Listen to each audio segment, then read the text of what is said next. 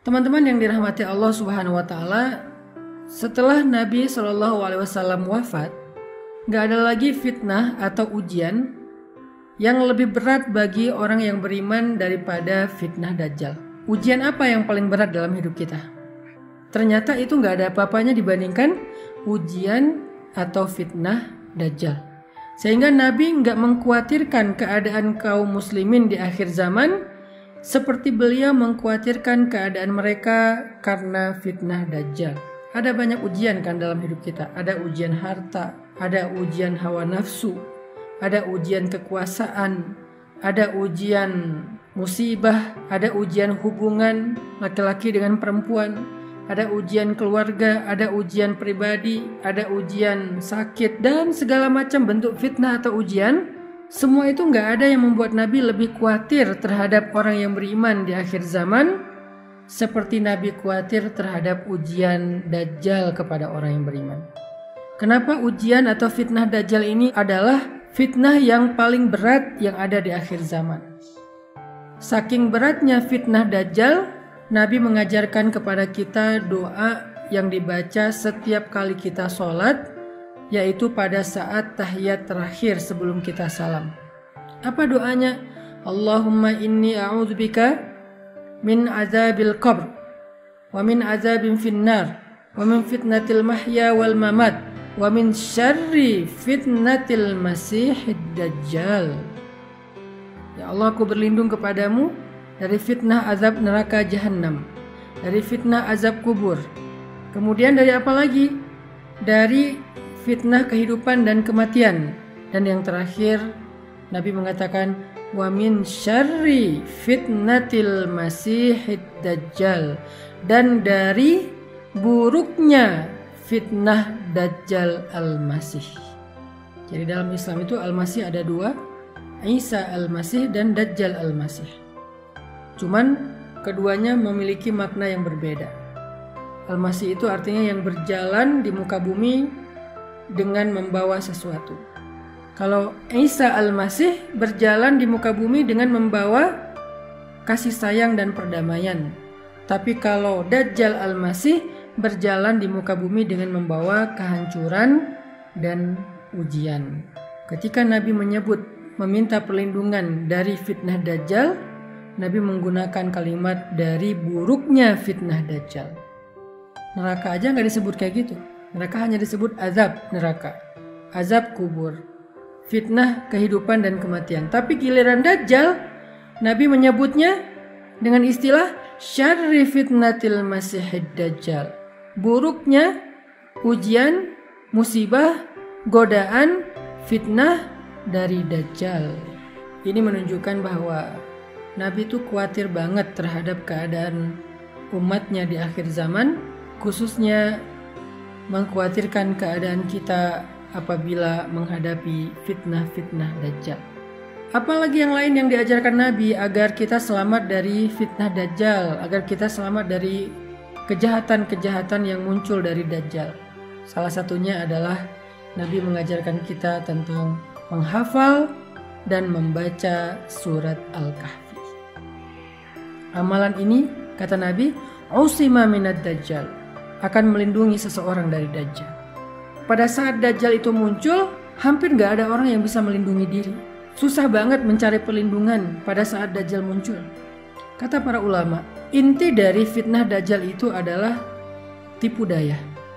Dajjal itu punya kemampuan memperdayai manusia lewat harta, lewat kesejahteraan, lewat kehidupan, lewat kenyamanan, lewat nikmat-nikmat dunia yang dia bisa berikan dalam waktu yang sangat instan. Itulah fitnah Dajjal. Sehingga ketika Dajjal muncul, maka orang-orang yang dalam keadaan kehausan setelah satu tahun gak turun hujan, orang-orang yang dalam keadaan kelaparan, orang-orang yang dalam keadaan kemarau panjang, orang-orang yang dalam keadaan banyak penyakit, banyak wabah seperti sekarang, Orang yang gak punya pekerjaan, gak punya penghasilan, gak punya pendapatan, gak punya makanan di rumahnya, berbondong-bondong akan datang kepada Dajjal untuk mendapatkan makanan gratis, untuk mendapatkan harta, untuk mendapatkan pekerjaan, untuk mendapatkan kebaikan-kebaikan yang mereka butuhkan. Tapi dengan syarat mereka harus kufur kepada Allah dan beriman kepada Dajjal. Itulah fitnah yang paling berat. Dan sedikit sekali orang yang mampu menghadapi fitnah ini. Dia membeli kekufuran mereka.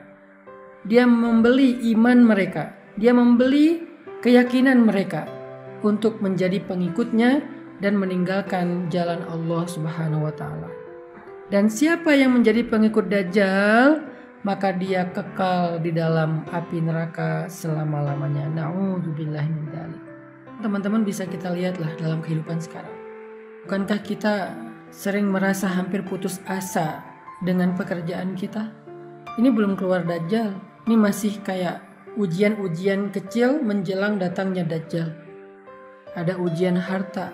Banyak dari kita yang hampir berputus asa dengan rezeki yang halal sehingga kita menghalalkan segala cara. Banyak di antara kaum muslimin yang udah nggak peduli lagi hal dan haram, yang dia pedulikan yang penting saya bisa makan. Itu belum keluar Dajjal. Karena ketika Dajjal keluar, kondisi manusia itu dalam keadaan yang sangat-sangat sulit. Sehingga dengan kesulitan yang luar biasa berat itu, banyak orang yang akan berputus asa dan gak peduli lagi soal imannya. Gak peduli lagi soal keyakinannya, nggak peduli lagi soal akidahnya. Dia malah berburuk sangka kepada Allah sehingga tugas kita adalah melindungi diri kita dan keluarga kita.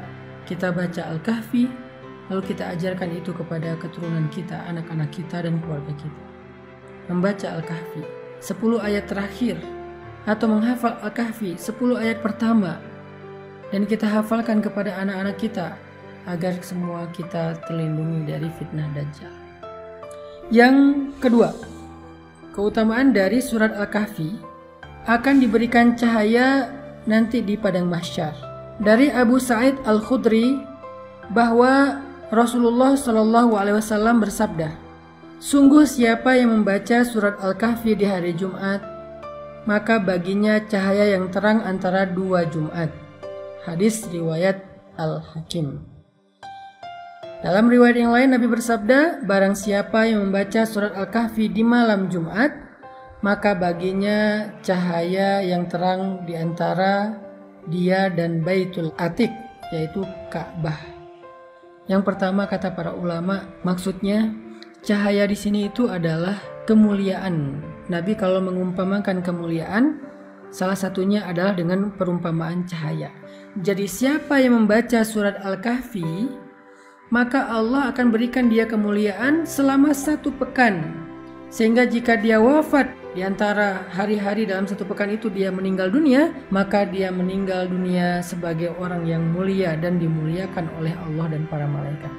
Yang kedua, cahaya antara dia dan Ka'bah. Maksudnya, saking terangnya cahaya yang Allah berikan dengan membaca Al-Kahfi, seolah-olah seandainya dunia ini tidak ada matahari, maka dia bisa menerangi bumi dari tempat dia tinggal sampai ke Ka'bah saking terangnya. Jadi kalau dari Indonesia ke Ka'bah itu terang berarti kayak cahaya matahari setengah bumi. Apa maksudnya? Itulah cahaya yang akan dia dapatkan nanti di padang mahsyar.